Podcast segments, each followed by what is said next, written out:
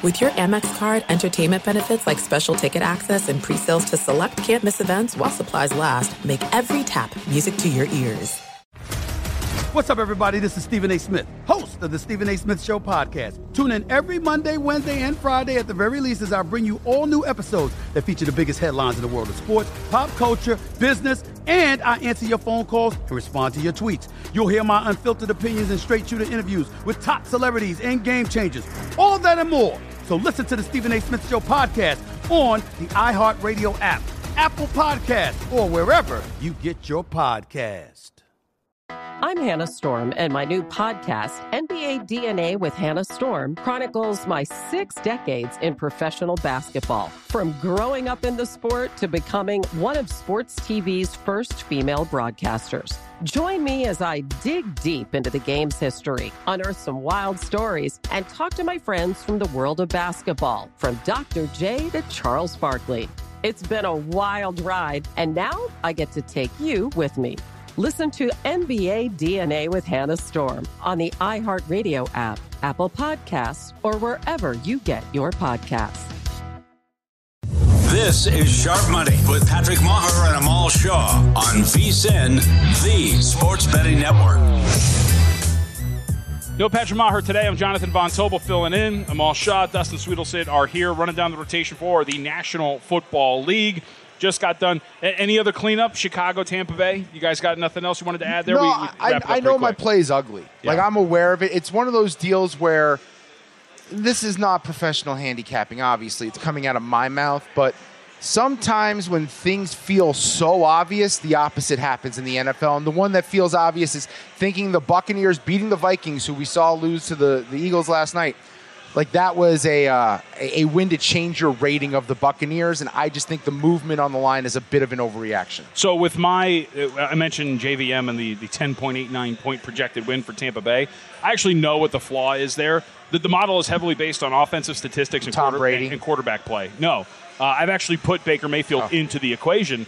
The problem is that the Chicago Bears' offensive statistics and Justin Fields' statistics as a quarterback are terrible. Yeah, yeah, no, no. And uh, we, we played a clip from Fields on the show yesterday, JVT, where, where he kind of talked about it. He put it on himself, where he thought he was a little too tentative at time and didn't take enough risks with the ball. But really, I thought the game plan was bad and some things got exposed from this Bears offense. And my hope is, you know, the, the old adage from week one to week two, you make your biggest improvements and they'll figure something hey. out here. For, for Tampa, though, by the way, Tampa, even with Tom Brady last year, I, I believe they're on a two and six ATS run right now. Uh, hey, look, I can understand watching last year in that first game the Bears' offense is really heading in the right direction. Clearly improving on a week to week basis. nothing. All right. All right, we move on. I know you got something here. I had absolutely nothing. Las Vegas on the road against Buffalo. Now, the Raiders did stay back uh, on the East Coast. They were in West Virginia practicing, so it should help, at least when it comes to, you know, I guess people say travel west to east, whatever. I think it's a very overblown thing. These guys are flying very, very nicely. We'll yeah. say it's very and with plenty of notice to get acclimated to the new 100%. place. Yeah. So they, they stayed over though, so they didn't have to fly back and forth. So that should help Las Vegas. And for anybody out there who thinks that's going to be an issue, this thing is down to eight in favor of Buffalo with a total of 47. I had nothing. I will say this: I thought Jimmy G played really well in the game against Denver. Going back and rewatching that, offense was perfectly fine against the Denver Broncos. Wide receiver play was good. Speaking of that, I think you have some questions. What's going on with the Raiders? Did we get an official rule on Jakobi Meyers? Concussion still. Yeah, concussion protocol still, so that's going to be an issue. Davante Adams didn't practice Wednesday, but he's going to be fine. It sounds like same thing with Jimmy Garoppolo. What'd you make of this? Because I'll say too, if you're surprised by what happened on Monday night for Buffalo, you haven't watched Josh Allen. That's who Josh Allen is. It's exactly how he plays. And the Jets defense is very good, but I'm not going to be surprised if he commits another four turnover worthy plays here against the Raiders. So I have a prop actually on Josh Allen and it's actually a positive prop. I went into it thinking my research would prove that you should fade Josh Allen this week because coming off three picks in his career, his uh, two performances following. One was against the Jets in a 27 to 10 win where they covered 16 points. He went 24 of 45. Good God, 53%, 239 yards, two touchdowns. Also ran for 63. And then the other one was uh, back in 19. They covered. Uh, they pl- they won outright as two and a half dogs at Tennessee. 219 yards, 72% passing, two touchdowns, one pick, 27 rush yards. So I was like, all right, how is this guy do off of multi interception games? Because there's been a few of them in his career. I went back through the records and I looked. Five out of out of 12 times, he's gone over what his prop total is right now for passing yards 256 and a half. Five out of 12. And that number seems, seems daunting, right? To, to fade him and bet the under? Well, how about in 18, 19, and 20, he was 0 and 9 in going over 256 and a half passing yards. Since then, he's gone 5 and 3. And the reason why I'm going to lean towards backing Josh Allen over 256 and a half pass yards, this Raiders defense was the fourth worst against the pass a year ago. They allowed 28 and a half and a quarter pass yards on the road versus 234 at home. They're a much worse defense against the pass when they're away from the friendly confines here in Vegas. Now you send them across the country to Buffalo, where Josh Allen has a chip on his shoulder and wants to make a statement here, and him and Ken Dorsey need to get right. I'm going to back him going over 256 and a half pass yards like that call there against this Raiders defense, who played fairly well, gave up 260 total yards against this Denver team. I'll tell you what, though, JVT, I thought that was a deceptive game. You mentioned Jimmy Garoppolo, 20 for 26, did an effective job. Did have the one turnover. He's going to have to avoid that on the road if the Raiders are going to have a chance to be successful here. But I don't think they're going to be able to duplicate. Again, only 11 third down attempts in this game, 5 for 11. This was a fast paced moving game. This was a time of possession. Both teams really seemed like they were controlling the clock. I, I just don't think the Raiders are going to have enough offense. It's a bad spot for them. I know it's a quick turnaround for Buffalo, but the travel's not far from uh, the Meadowlands to back to Western New York. I think Buffalo gets on track. They don't start out 0 2. I took Buffalo officially in my survivor play. I think that's what's going to end up being for me as well. I think it's the most obvious survivor play on the board. And, and in week two, just survive in advance. Yeah. They'll survive. I, I think the, the, number seems a little high. If you were to ask me, I think I'd rather take eight than lay it uh, with the Las Vegas Raiders. No, I yeah. get that, but I, I, wouldn't. I wouldn't touch either side. Yeah, it, it, and I'm I'm very curious. I mean, you mentioned actually Garoppolo played pretty well. The one turnover, he actually didn't get charged with a turnover worthy play. If you remember, it was a throw into a somewhat yeah. tight window, got popped up and intercepted yeah. in the end zone. Uh, but I, I'm very curious when you look at this Buffalo team if Josh Allen is going to continue to just do what he's doing. Because if you look at it too against the, the New York Jets, they didn't blitz him that much. Again, this is kind of the recipe now for Allen. It's we're going to force you to sit back in the pocket, not roll out to your right that you love to do. Yep. You're going to have to dissect coverages and you're going to have to see what the best available play is. And he's just not that great at doing that. He was blitzed uh, 11 times against the uh, against the New York Jets. When he was blitzed, he had a PFF passing grade of 80, didn't commit a single turnover worthy play. When he wasn't blitzed, that was on 20, uh, 39 of his dropbacks, 41.9 PFF passing grade, threw three interceptions, committed four turnover worthy plays. Yeah, and I'll tell you what, the first interception, I just kind of chalk up to being better than the punt. It got down to run yep. inside the five yard line on the pick. And that's, I think there was a strategy on yeah. that, too. Take the shot and see what happens. Yeah, exactly. But the other two, I thought those were inexcusable for a player of his experience and caliber. And I think he got, what, sacked five times total? In that uh, game? yes, I believe so. And, and, so, I mean, yep, that's a little bit of a concern when you look at it now. This Raiders team won't be able to p- apply as much pressure outside of Maxx Crosby. I think it's a pretty good spot overall. I tend to agree with you, JVT. I don't want to lay, lay eight here with the Bills. I would be more apt to take the Raiders with the points, but I think Buffalo finds a way to win the game. Yeah, I just think there's going to be a point of emphasis coming off how bad that game was with them throwing the football and getting things right against an awful team that – is really bad at defending the pass. Mm-hmm. That's why I like the prop, but I can't touch the side. I can't touch the totals. But I think I think Josh Allen's going to come out slinging because he needs to prove it not just to like everyone else, but kind of prove it to himself that he can be what he was when Brian Daboll was his offensive coordinator. Because honestly, for Ken Dorsey, his job may be on the line here. Yeah, I mean, it doesn't help that your quarterback is a, turnover machine, and that's like I keep saying, man. I, I always got a lot of crap early on when Daboll was making Josh Allen look brilliant. Like this is kind of who the guy has been. It's the scheme. Yep, Daboll has been. Daboll was great in terms of kind of containing it for a bit, but you're starting to see some teams adjust in the way they're handling Josh Allen. All right, it's actually you know faced something similar a couple of years back. Teams started doing it to Patrick Mahomes that he was killing he was killing teams when they were blitzing him. Yep. And so they said, you know what? Let's just drop everybody back and see how you respond. First couple of weeks were iffy, completely bounced back and was perfectly fine after that because he is one of the best, and he actually right now he is the best quarterback in the NFL. So now he's on the road against the Jacksonville Jaguars. Three and a half alter juice all over the place. 51 the total here. Similar situation for Detroit. Extra time to get ready because you play on Thursday night to open the season. This is going to be a fascinating game because now the Chiefs are at full strength. Travis Kelce is back. Chris Jones is on the field. This is the Chiefs that we expect to see. My real question how's the offensive line hold up? We talked about that pressure number. 44% of his dropbacks Mahomes is pressured on. You did well against Detroit. Can you keep doing that if you're going to be under pressure this entire game? I would agree with you. That's the big question mark. When you look at this team, can they be effective uh, in terms of holding up against this Jaguars defense, uh, who comes out with a 31 21 win against the Colts in week number one? But, guys, uh, if they're not able to protect him, they're in serious trouble here. Just uh, two sacks uh, by the Jags last time out against Indianapolis, and, and only pressured him on 13 dropbacks. By the way, too. That's a really low rate. And, and you know what? I know Richardson creates more difficulty just because of his speed and his physical prowess in terms of bringing him down. But you mentioned the low number of uh, dropbacks in terms of which he got pressured. If you don't get pressure on Mahomes, he's going to be surgical. And this team, Kadarius Toney's going to actually look like he can catch the football. Mm-hmm. This Jacksonville team, I like them. I like what how they look. I like the roster construction. I like the steps that they're taking to get there, but they're not there yet. That's my biggest point here is I don't think they're quite at the pedigree that they need to be to beat a team like the Chiefs. I know they're catching three and a hook at home. I'm actually going to take the Chiefs on the road. I'm laying it again on another another road team. I don't love the sound of that, but this Jacksonville squad let Indy hang around. In fact, they were losing going into the fourth quarter against Indianapolis. Indianapolis with Anthony Richardson at quarterback in his first career start. Now, a fluky play, fluky play happened where DeForest Buckner ran it in, where the Jacksonville so defense or offense mm-hmm. thought the, the play was blown dead. Either way, beginning of the fourth quarter, this team was losing. They have a lot to prove to me before I think they can take down the likes of a fully healthy Chiefs team. I mean, whether how how healthy Travis Kelce really is, we'll see. Saw a video of him dancing at practice leg looked good to me. Yeah. That's good enough for me. Throwing it back. I think Kelce has an option over the middle. Uh, coming back for this week changes the whole dynamic of that Chiefs offense. JVT, I think this game, the line's the most important we're going to see all week of any of the games. Sure. I think the three, three and a half, and four could theoretically really be in play here because this feels like – I don't know, 28 24, Kansas City 27 24, somewhere right in that range. So I think the number is going to be crucial in terms of how you approach this one. You know, yesterday I was critical of the fact that, listen, if you love a game, take it. Don't worry about the move as much, and it may not come into play. Now, yesterday, Minnesota ends up losing the game by six points. But if you, unless you're extremely confident, don't bet a game that's that close to the number. And I think Kansas City wins, but I don't want to lay three and a half on the road here. You, so you mentioned Kelce, Something interesting, small sample size, but worth noting in the in the quad or not the quadrants, but you know how you break down the areas yeah. of the field, right, in terms of the way you're passing.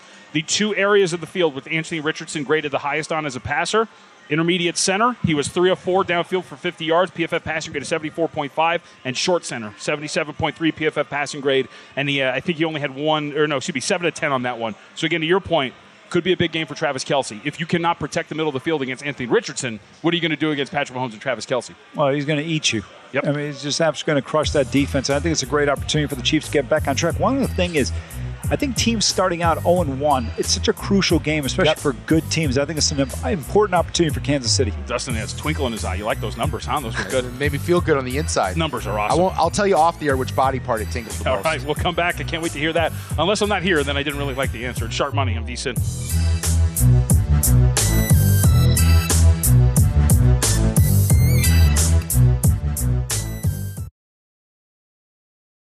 The Nikki Glazer Podcast. Her roast of Tom Brady stole the show. Now she's talking about it on the latest episode of the Nikki Glazer Podcast. I said, Tell Tom Brady that I'm the Tom Brady of roasting. Lots of people roasted the GOAT, but only Nikki is still being talked about. Every time I refresh my DMs, it's 14 blue check marks of people I didn't even know who knew me are writing like paragraphs to me. Hear that in all episodes of the Nikki Glazer Podcast on America's number one podcast network, iHeart. Open your free iHeart app and search the Nikki Glazer Podcast to start listening.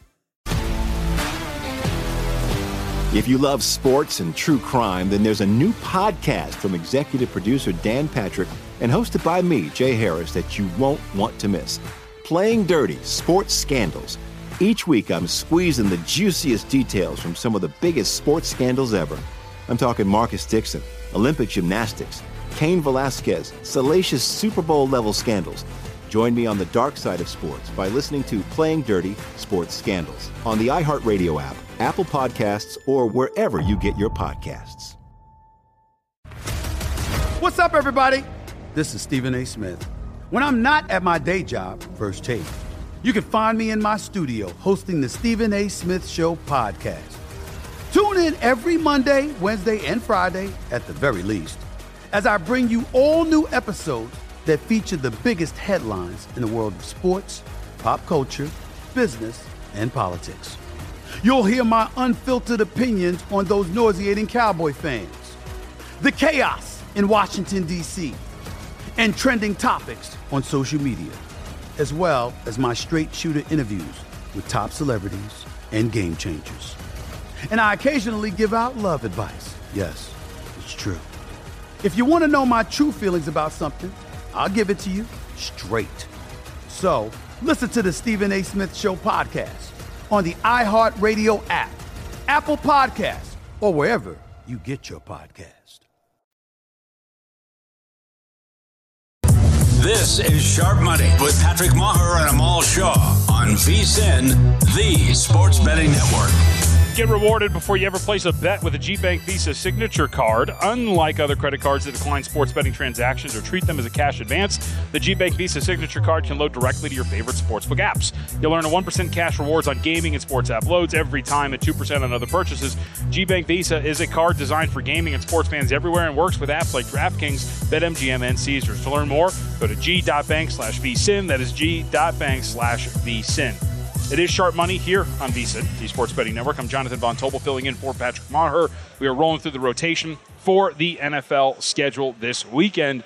We begin with Baltimore on the road against Cincinnati. Uh, this is another one of the JVM edges that I don't really love. I got a projected win for the Cincinnati Bengals of about a touchdown uh, for this against the Baltimore Ravens. And I will say, Joe Burrow, actually, if you look back in the past, has done very well against Baltimore. Yep. Uh, statistically, and part of it has to do with the scheme. They do like the blitz. He's very good against the blitz. It's kind of a theme with some of these really good quarterbacks.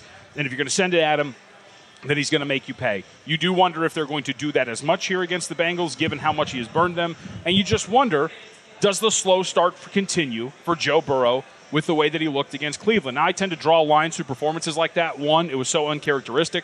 Two, rain changes a whole bunch of things, right? He didn't commit a turnover worthy play, so he wasn't putting the ball in danger.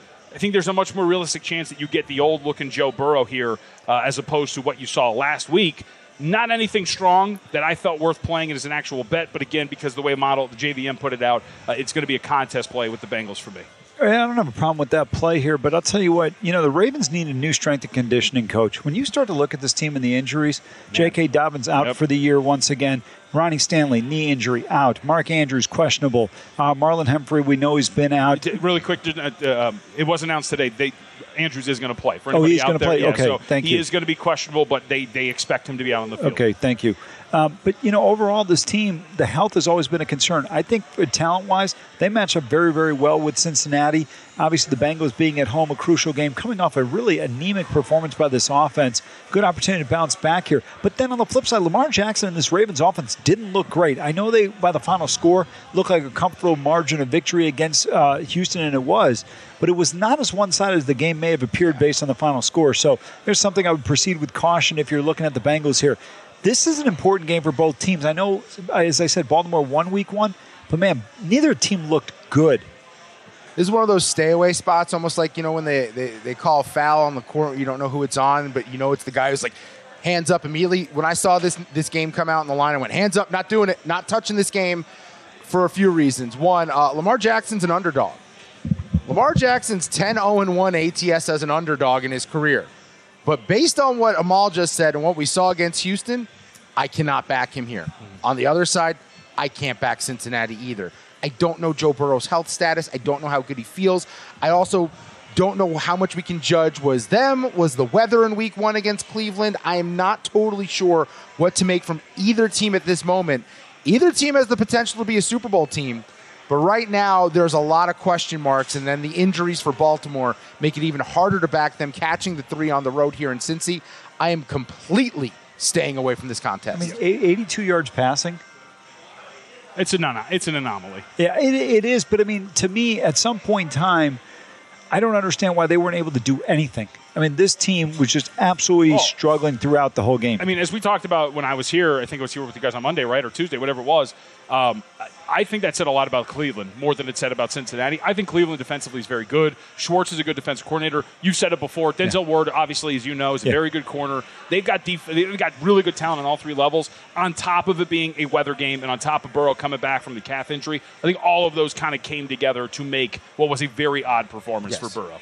By the way, I think the, the most unbalanced time of possession in week one 35 minutes and 50 seconds for the Browns, 24 minutes and 10 seconds for Cincinnati. Well, that makes sense because while having Joe Mixon, like they are not a team that bases things off of the run, right? It's very much based off of the screen game with Ja'Marr Chase. Almost treat treat him like a runner at times, the way they conservatively get the ball into his hands. And I mentioned too, should note. Um, uh, for anybody out there, Joe Burrow, in terms of what he's done against the Baltimore Ravens in his career, 8.1 yards per attempt, nine touchdowns to three interceptions. Uh, in terms of my reference, that he's done very well. Has averaged 311 yards passing against them throughout his career. So again, nothing actual play for me. Uh, very interested to see. Also very interested to see Burrow's offensive line against this Baltimore Ravens front.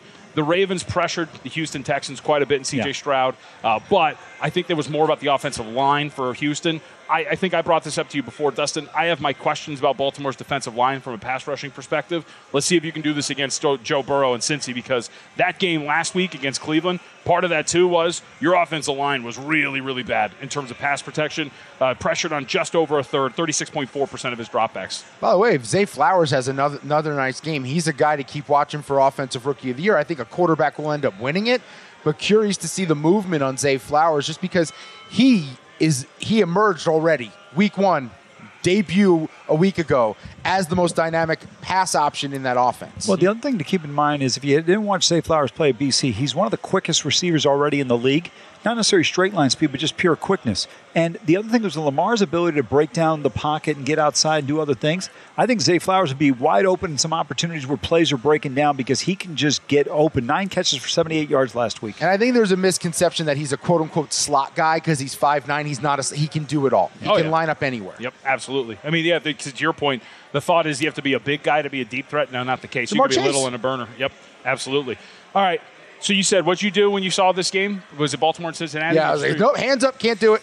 Get me out of here. Giants. Nope. Any pit stains? No pit stains. I'm Giants Cardinals for me. No shot. I'm getting involved in this thing. Oh, I'm in. Because I so I you know look, you're a Giants guy.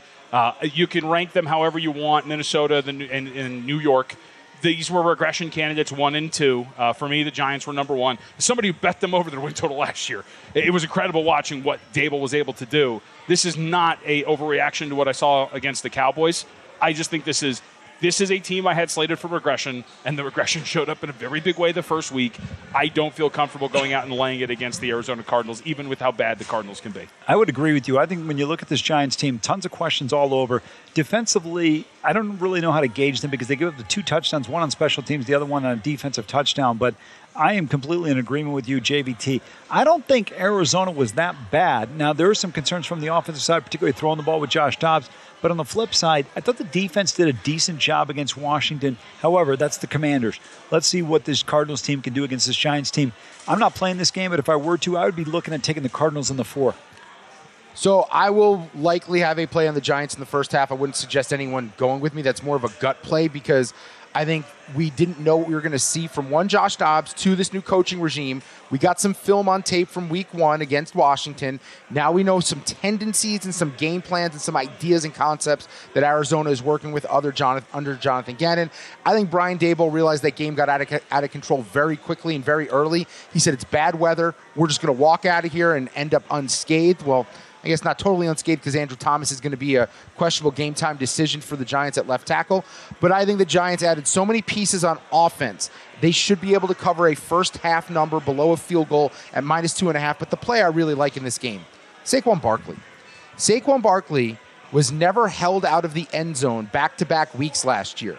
He had no touchdowns in week one.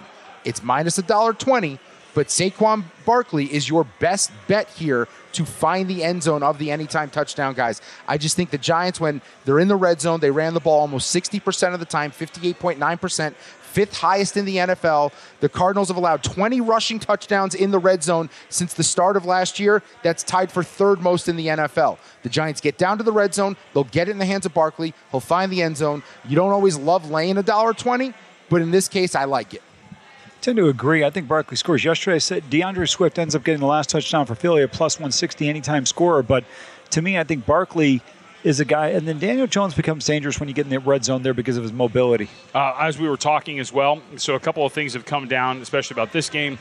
Uh, with the injury report, Arizona Cardinals officially tweeted it out, so they still have issues about Kelvin Beachum. Uh, Budda Baker as well is questionable too, so things to keep an eye on when it comes to injury report for Arizona. Also wanted to note because we just talked about this game. Uh, a late addition to the injury report for the Houston Texans. CJ Stroud is Whoa. questionable for the Houston Texans in their matchup this weekend against the Indianapolis Colts. So Curious what that would actually do to the line if Dave, if uh, what's his name, Davis Mills is thrown back out there. uh, Hook is starting to disappear. I don't think it would be worth much. Yeah. Uh, I don't. If the difference between Davis Mills and C.J. Stroud at this point is nothing, I would say. Yeah. So maybe maybe the hook disappears. Maybe Indy goes off as a favorite. Uh, and it's official. Charles Cross for the Seahawks is out in week two. There you go. There was a chance he might play, so he's out. The right tackle went on IR after Pete Carroll said he might play. That is something to maybe a prop on Aidan Hutchinson to go over his sack total if you can bet on those wherever you live. Yep, we'll see what the market does too with that number. It's four and a half now. So those are the injuries we're keeping track of what the market's going to do. Uh, the offensive tackles, what that means for the line against Seattle and Detroit, and C.J. Stroud now questionable for Houston, and what the market wants to do with that game. All right, when we come back, we still have a couple of games left, of course, for Sunday. Uh, on the other side, we could talk San Francisco and Los Angeles. Pretty fascinating to watch what the Rams did against the Seattle Seahawks. Performed very, very well, obviously. Got a very big win, and now find themselves catching seven, seven and a half at home against the San Francisco 49ers. And of course, what the Jets are going to do with our guy, Zach Wilson. I'll say our guy. He needs some support. Zach Wilson Oh, the balls all over him. against the Dallas Cowboys. We have much more to get to. Sharp Money here on VSIN, the Sports Betting Network.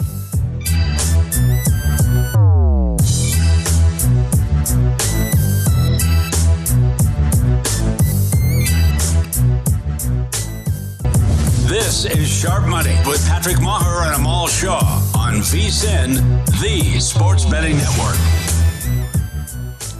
Football's back in full swing. Another week of epic games on the way, and who's got you covered on the action for every single one of them? DraftKings Sportsbook, an official sports betting partner of the NFL.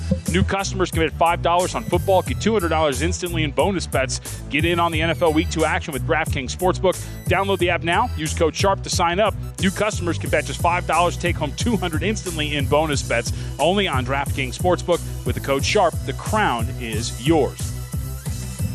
Wrapping up the second hour here on Sharp Money.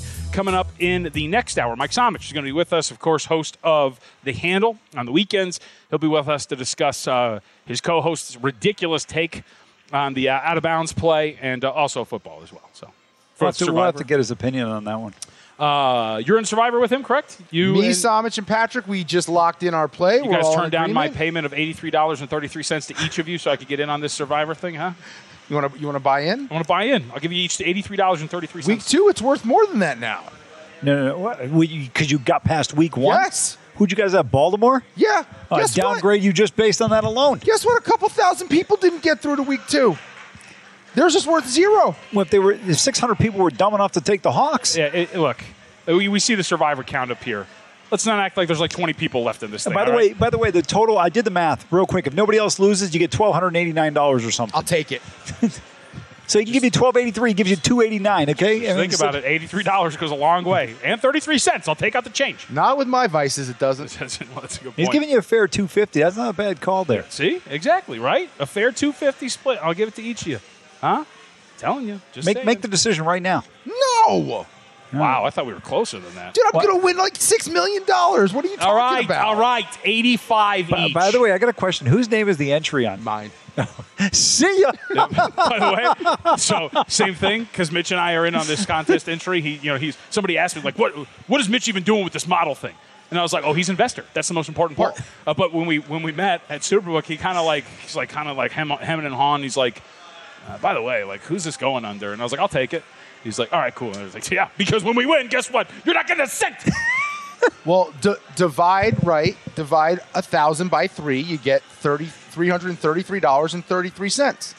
But I'm not going to ask them to send me that. So I'm putting in like a couple extra dollars, so that way my investment is worth more when we win Survivor. Oh, I was just thinking he's going to take the full check for eight million dollars and be out of the country. I mean, that's what I would do. They have mean, no, they have no legal standing. Exactly right. Mitch is getting when we when I win this when I win the super contest. Mitch is getting his 500 back, and we're we're we're, we're good. You got to give him a little little kick, a little percentage for for believing in you. 525. Yeah, yeah, yeah. yeah. Okay, okay. well, we had to explain to him how to commit the proper crime with a cell phone. I knew he was not going to be evading the country That's a, that's a good point. Well, no, I would I would only buy a burner to do illegal activities. That's a lie. I've done a lot of illegal I mean, stuff look. I, I told you because I'm a closet like true crime guy, kind of like that stuff. And we had the uh, the crazy case of, of a few months ago where the guy, you know, a bunch of Idaho? uh, people were yeah were murdered in a, in a like a frat house essentially or like something like that. The, the guy took the phone with them and they were like tracking his movement the whole time. Thought it was clever, turning it off and on. Like no, Turning it off right at, at the cusp of the crime Yeah, scene and we turn it back on Leave, after. leave the phone at home. Anyway, No, put the phone in a moving vehicle. Forget it in an Uber or something. that's a good point. That's a good one too. Hey, yeah, play this back uh, ultimately when I uh, when I stab Mitch in the back and take all the money for myself. Not literally though, right? No, no, of course. Why would I have to take him out? There's no point. exactly. You said you The mo- love true crime, so I didn't know if you wanted to be on one. Oh, I don't get me started down this path. I've gone down the dark path before when I've been inebriated. Could I get away with a crime like that? I've thought about things. We I couldn't, do. and here's why. I would tell everyone about Well, it. that's Well, that's the biggest mistake, No, yeah, rookie. the- I'm talking about not the mental fortitude because yeah, I don't know if I'd be able to like keep it together, but in terms of the actual steps that you would need to take to get away with it. I'll tell you one thing: if you go out east in this town, like you know, 20 miles past the city, it is so dark you can't see your hand in front of your face out there at night. Spoken uh, with some uh, confidence, like you've done it before. I can't claim or deny. Okay, Washington or Denver? Can you can, can you corroborate that you'll be involved in this game? no, hands up, hands up. I'm out. Uh, I got to say, I plead the uh, fifth. I think that this is. I made this thing. Uh, uh, you know, JVT had this as a near pick essentially. Uh, I think that's kind of actually the right thing to do here. Denver was fine in the loss to, to the, the Ra- the Raiders, but again with Russell uh, Wilson, like he graded out fine, but still less than 200 yards passing Yeah, against that defense. 177. Like he looked better rolling out of the pocket. There was some extension of plays there, but I, I didn't really love still what you saw from this Broncos offense. You talked about true crime. You put a gun to my head. I would back the Commanders here, but I don't want to. I don't want to be involved in this game at all. I don't want it on one of my TVs. I am offended watching Russell Wilson play quarterback. I can't wait to see if Sean Payton can still coach because we're not going to find out till Russell Wilson's gone. Yeah. By the way, I'm going to tell you right now, you're going to have to watch this game because we've got a bad four o'clock window to, on Sunday. Oh, I didn't even look at the timing Giants, here. Cardinals, Well, no Rams, games on. 49ers, Jets, Cowboys, and Commanders and Broncos. And I'll tell you what, to Dustin's point, I'm with him. I would take the Commanders in this one. I'm not going to play this game. I don't like either side. Can this Washington offensive line hold up against this Broncos front four? That's the question. And then on the flip side, can Denver hold up against a pretty decent Washington defense? Oh, you know, I just realized the schedule. Why it's the way it was. They wanted everyone to watch the Jets in Dallas. That's exactly Right. Oh, right. yeah, that That's was exactly right. Yeah. standalone. I mean, that was right. I'm surprised they were even actually playing other games. I'm surprised they weren't like, hey, we got America's team and we got Rodgers. We can't All have any the- other games. I mean, point spread wise, it doesn't look that like appetizing. But I'll say this: if you get the Rams from last week, 49ers Rams is going to be very, very good. I, Yes. I would agree with you. But there's Fair. been so many times where the 49ers turned that late window into an absolute massacre, and it's not as good of a game. But yeah, and then it- what, what, what are the Rams really? Because we were all really down on them. They, they beat up the Seahawks in the second half. Like, what really are the Rams? What is the ceiling there? They've got like five known players, and also your boy, uh, what's it, Puka Nacua. Puka Puka Nacua, Nacua from BYU. He- he's he's banged up now, and he was a star in Week it One. was a star week one. I, you know, I have no plan this game. I don't know where you come out, JVT. Uh, oh, nothing. I mean, like I said, I think so. Again, like I personally made the number less than a field goal. The model came out as a near pick. Uh, I, I just think that's kind of where I'm at. Like I, it's a low total in a game that I don't think I'd be comfortable laying three and a half with the Denver. Definitely not going under either 38 and a half. God, that is a low total. Yeah, Com- com- completely agree with you guys. By the way, when we get to the Sunday night game, it'll be gray, cloudy, and overcast in Foxborough. I, I swear to God, I don't even think the sun ever comes out in Foxborough. I think they're in the Big Ten. That's- yeah, exactly. well, Mac Jones plays quarterback like he's from the Big Ten. So let's talk about that. So uh, Miami on the road against the New England Patriots Sunday night game, very exciting. So I had to go back. I I went back and watched, and I, I you know, I'm all, it might have been you who made this statement, or somebody else at the network that I was talking to on one of these shows. But somebody made the comment at one point that Mac Jones didn't really look that good, and I went back and rewatched it. I thought he looked actually very solid. He looked more like the rookie version of Mac Jones than he did of the Mac Jones in last year. PFF graded him out just above average at a 76.9 passing grade. We know the three touchdowns. He had four very nice throws, committed quite a few turnover worthy plays, so that's going to be part of the issue here. But I think when I look at a game like this, and I see the market push this up to a full three after what Tua did on the road against Los Angeles. I'll go back to a point that we we all made when we were talking about that Chargers Dolphins game before. Yes, it was incredible, and you won by two points, right? Like, that is something that I think you have to factor in here. I think the Patriots are good enough that if you're talking about getting to like three and a half, if we get there, I like to me it's Patriots or pass. I'll put it very simply. I don't want to lay three with Tua and the new, or excuse me, the Miami Dolphins on the road against a Patriots defense that has looked formidable last year and in the first game against Philly. I'd like to correct one thing you said. I did not say Mac Jones. That's, that's why I said it might have been you. I don't remember. I didn't put it all. I, didn't, on I didn't want to be facing that yeah. indictment. But look, guys, for me, the big takeaway from that first matchup was I thought the Patriots defense played well. And I think they'll play well against Miami here. I like the Pats at home on a Sunday night, getting three points. You mentioned possibly getting to three and a half. I don't think Tua plays at the same level he did in week number one with 466 yards. I think they'll do a good job in negating what Tyreek Hill is capable of doing. He's still going to get his, but Yeah. 215 yards, come on, that's that's a career day. And so for me, I would be looking at the Patriots here. They've got to be more effective running the ball. Zeke had a fumble. Uh, Rhamondre Stevenson was just not good. I think he had 12 for 25. He's got to be better than that. Those two guys combined for 54 yards uh, on 19 carries. They've got to be more effective running the ball. It's a big ask for Tua to go on the road at the Chargers, win that game, and then on the road in New England, where the Dolphins have struggled in Foxborough historically, uh, especially under Bill Belichick. It's a really tough ask to go in there and win. I'd be inclined to back the Patriots. Maybe if it gets up a little bit higher, I might jump in here. The under feels like the play to me. I think that Belichick could limit and take things away from Tua and potentially limit the scoring here. And on the other side, I don't know about the New England offense being able to keep up pace with Miami. So the under feels like a vibe I like better. Just to note, so Belichick is a home underdog, 14 and 9 ATS in his career, but I'm all like this. Since Tom Brady left, he's 3 and 6 ATS as a home underdog. Also, but think I'm about surprised that. he's got three wins. Wait, wait, and think about this too, really quickly. How long has Belichick been a coach? 14 and 9. So we're only talking about 23 Yes. instances in That's which he's amazing. been a home underdog. And a vast majority of them have probably come in the last few Yes. years. Yes, exactly right. Yeah. Well, nine of them have come in the last. Yeah. few Nine of years since Brady 23. left. Yep. But you know what? You mentioned the under here. I tend to agree with Dustin. I think 46 and a half is a little bit of a high number. You got Feels over high. that, yeah, over that 45. Yep. And if New England is playing in a higher scoring game, I don't think it bodes well for them. I was just about to say, I think it correlates. Like for me, as somebody who thinks New England is probably the Yeah. side here, I would tend to correlate that to the under. If it's Miami, you're tending to correlate that to the over because that means the offense is doing what it's supposed to be doing. Yeah, I might add the. I might before we get done with today. I might make that an official play. I, I think the Patriots are going to keep it. They got to be more effective on the ground. I think they'll be able to do just that. How do you not save the the Tom Brady run out for this game? They used it. They used it last week against Philly. What are we doing? Because there was a chance he could have been a Jet this week. Ah, That's okay. All right. We'll take our break. Mike Somich joins us next here on Sharp Money.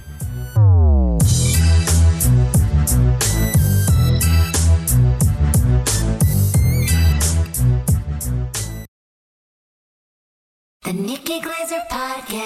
Roast of Tom Brady stole the show. Now she's talking about it on the latest episode of the Nikki Glazer podcast. I said, tell Tom Brady that I'm the Tom Brady of roasting. Lots of people roasted the GOAT, but only Nikki is still being talked about. Every time I refresh my DMs, it's 14 blue check marks of people I didn't even know who knew me are writing like paragraphs to me. Hear that in all episodes of the Nikki Glazer podcast on America's number one podcast network, iHeart. Open your free iHeart app and search the Nikki Glazer podcast to start listening. If you love sports and true crime, then there's a new podcast from executive producer Dan Patrick and hosted by me, Jay Harris, that you won't want to miss. Playing Dirty Sports Scandals. Each week, I'm squeezing the juiciest details from some of the biggest sports scandals ever. I'm talking Marcus Dixon, Olympic gymnastics, Cain Velasquez, salacious Super Bowl level scandals. Join me on the dark side of sports by listening to Playing Dirty Sports Scandals on the iHeartRadio app, Apple Podcasts, or wherever you get your podcasts. What's up, everybody? This is Stephen A. Smith. When I'm not at my day job, First Take, you can find me in my studio hosting the Stephen A. Smith Show podcast. Tune in every Monday, Wednesday, and Friday, at the very least, as I bring you all new episodes that feature the biggest headlines in the world of sports, pop culture, business, and politics. You'll hear my unfiltered opinions on those nauseating Cowboy fans, the chaos in Washington, D.C., and trending topics on social media, as well as my straight shooter interviews with top celebrities and game changers. And I occasionally give out love advice. Yes, it's true. If you want to know my true feelings about something, I'll give it to you straight. So listen to the Stephen A. Smith Show podcast on the iHeartRadio app, Apple Podcasts, or wherever you get your podcast. This is Sharp Money with Patrick Meagher and Amal Shaw on VSIN, the Sports Betting Network. Third hour of Sharp Money here on VSIN, the Sports Betting Network, live from the D Las Vegas. I'm Jonathan Von Tobel. Amal Shaw, Dustin Swedelson are here, of course, and we welcome in Mike Somich, host of The Handle here on the network. That's at 4 p.m. Pacific time on the weekends. Mike, good to talk to you. Ooh, look at that. You got a VSIN pop up as well. Uh, really part of the family. All right. Let's talk first off a couple of things. Uh, Dustin and I were having a really nuanced conversation about this in the second hour uh, while Amal was trying to be a professional. Best filling on a donut, Mike Somich, would be what? Oh, that's easy. No filling. The, the, the, donut fillings are terrible. You just go with the regular glaze, maybe get a little chocolate frosting on there, but you can't have fillings in donuts. It's just, it's not good. Well, this is a good spot. Mike, we'll talk to you next Friday. Uh, thanks a lot. We appreciate it. No. uh, all right, so let's talk. Uh, I'm going to throw this out, Mike. Maybe you'll like this or not. I know the plays that you like here in the National Football League. Does it give you confidence or does it shake your confidence that John Von Model is lock and step with two of the three plays that you have?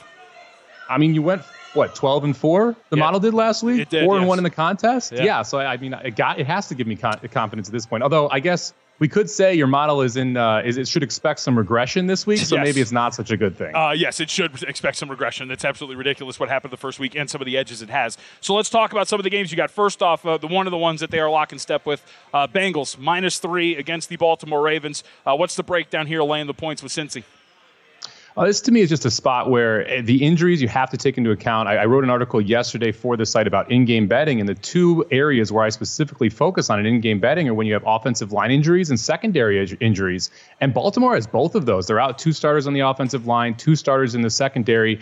That's going to hinder their ability to move the ball and stop this offense at the same time.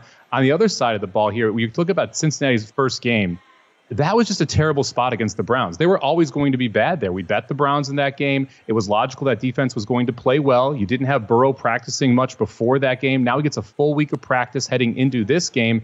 And the weather is something I don't think is being talked about enough in that Baltimore Cincinnati game either. Uh, I'm sorry, that Cincinnati Browns game either. When you go, go back and you watch that film, Neither quarterback was really having success throwing the ball downfield. You had errant throws on both sides uh, from both quarterbacks. To me, you're going to see a much crisper offense out of the Bengals this week. You get a full week of Burrow practicing, and you've got a riddled Baltimore Ravens team already. If they take any more injuries, either on the offensive line or in the secondary, they're going to be in a world of hurt here. They're already in trouble going into the game. During the game, it could get worse for them. Once this ticked down from three and a half to three, I felt like you had to get in on the Bengals. Mike, on the Lombardi line yesterday, you gave out the Steelers plus two and a half in this one on the Monday night game against the Browns. Tell us a little bit about your reasoning on this one. Uh, we always talk about overreactions week one.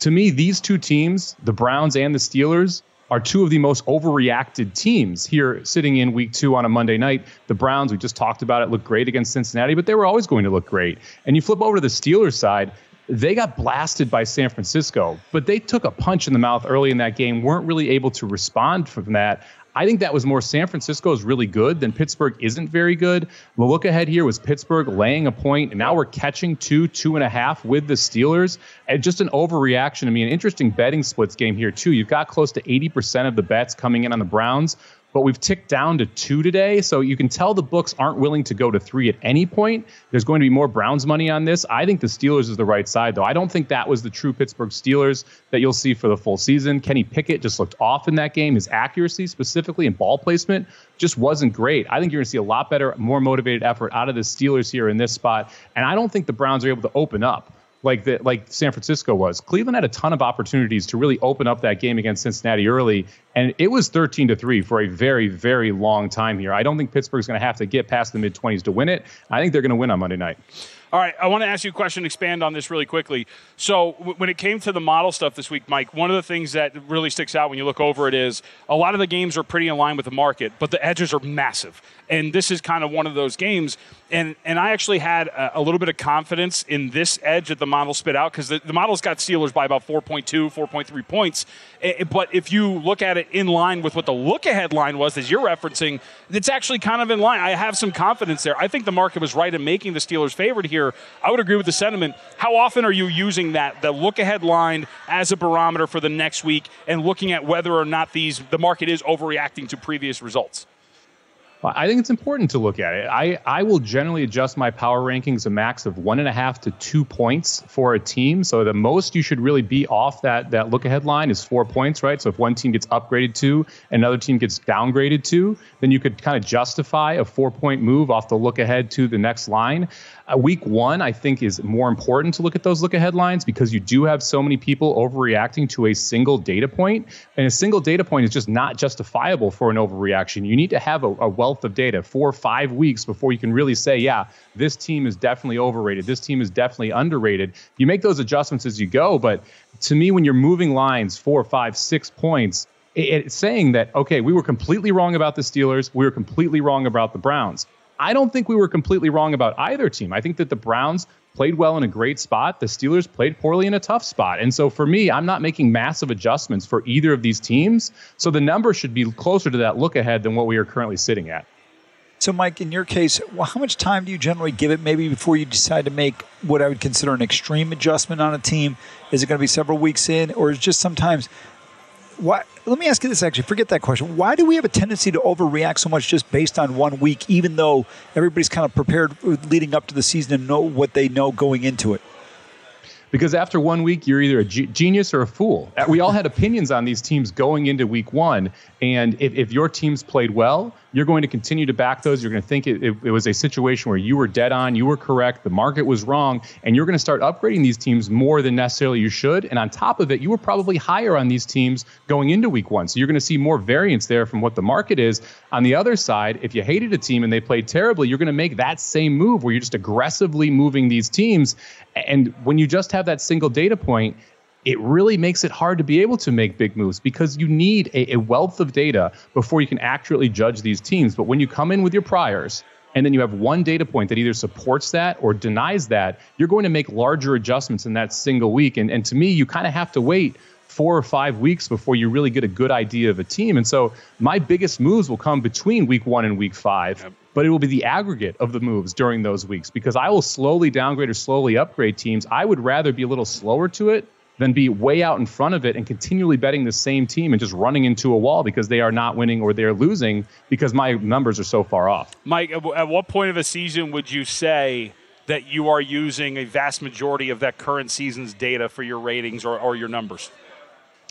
between week five and week six is when I feel like you can really dial it in, and that's one of the reasons. Like I wrote an article about uh, about this last week for VSiN teasers later in the season become so much more valuable because I think the market is so much more efficient once you get to week five and week six. So you you don't have these games where you have a team like the Steelers who don't cover that teaser line week one they get absolutely blown out. You don't have those situations where those close games end up in 20 point games later in the season because the market is going to be more correct with more data points. And so for me, after five or six weeks, I feel like you can really dial in who these teams are. Obviously, injuries play a role in that. But once you're dialed in, it, you can get some pretty good numbers. And I feel like you can really rely on teasers later in the season as well. Uh, it was after week five or week six last year, I believe, teasers ripped off close to an 87% win percentage, uh, long teaser legs in the later part of the season. Up until that point, they were almost only 58%. And that shows that how volatile it is early, but how consistent that market can get late. Love that statistic you just gave on the teasers there. Let's go to one more game here. The, um, the Giants game. We were talking about this game earlier with JVT, and I know you have a play on this one, but uh, kind of explain to people why you like the Giants in this game. This is another game where I think people watched that Dallas game and they said, well, the Giants are just atrocious. But on paper, that matchup was terrible for the Giants. They have a weaker offensive line that Dallas was able to continually pressure. They moved the ball a little bit early. They have that field goal blocked. They drop down. They're immediately down 16 points against the, the, the Cowboys team. All of a sudden, they have to do exactly what the Cowboys want them to do, which is drop back and throw the ball. I don't think that's a very good representation of this Giants team. I think this Giants team has weapons with Waller, with Saquon Barkley. I believe that Daniel Jones is not a bad quarterback. Now you flip over, you get to play an Arizona Cardinals team that left it all on the field last week. They spent three months hearing how bad they were, how they were going to get blown out, how are they the worst team in the NFL. They played with just so much intensity in that Washington game. Now, it wasn't the best intensity. They were a little bit all over the place in a lot of different spots, but they played very, very hard. It's going to be tough for Arizona to replicate that same effort and that same level of commitment week in and week out. And this Giants team now needs to win this game. It's a huge spot for them. If they lose this, their season is essentially over.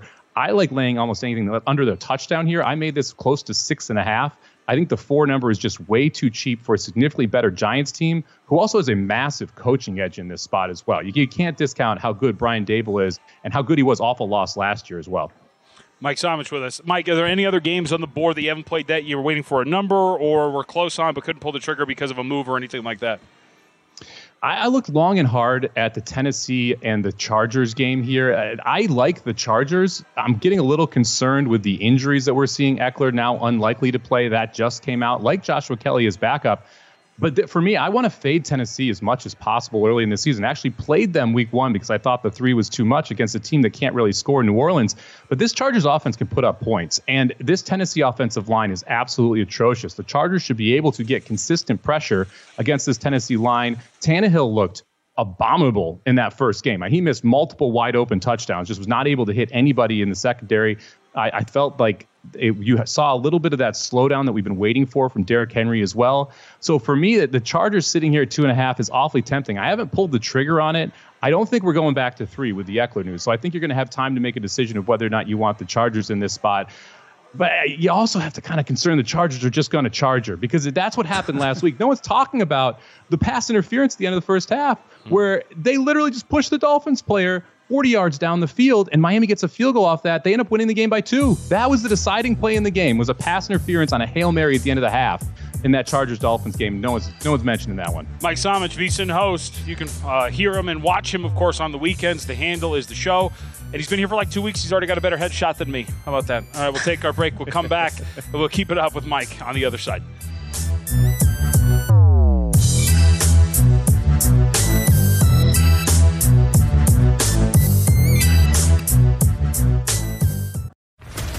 What's up, everybody? This is Stephen A. Smith, host of the Stephen A. Smith Show podcast. Tune in every Monday, Wednesday, and Friday at the very least as I bring you all new episodes that feature the biggest headlines in the world of sports, pop culture, business, and I answer your phone calls and respond to your tweets. You'll hear my unfiltered opinions and straight shooter interviews with top celebrities and game changers. All that and more. So listen to the Stephen A. Smith Show podcast on the iHeartRadio app, Apple Podcast, or wherever you get your podcast. I'm Hannah Storm, and my new podcast, NBA DNA with Hannah Storm, chronicles my six decades in professional basketball. From growing up in the sport to becoming one of sports TV's first female broadcasters. Join me as I dig deep into the game's history, unearth some wild stories, and talk to my friends from the world of basketball, from Dr. J to Charles Barkley. It's been a wild ride, and now I get to take you with me. Listen to NBA DNA with Hannah Storm on the iHeartRadio app, Apple Podcasts, or wherever you get your podcasts. MTV's official Challenge podcast is back for another season. And so are we. I'm Tori Deal. And I'm Aneesa Ferreira. The wait is over, guys. All Stars 4 is finally here. And this season takes it to a whole new level. Old school legends, modern power players, and ex lovers are all competing in Cape Town, South Africa for the prize of $300,000. And we're going to be right here along with you fans, covering every episode on the podcast. Listen to MTV's official Challenge podcast on the iHeartRadio app, Apple Podcasts, or wherever you get your podcasts.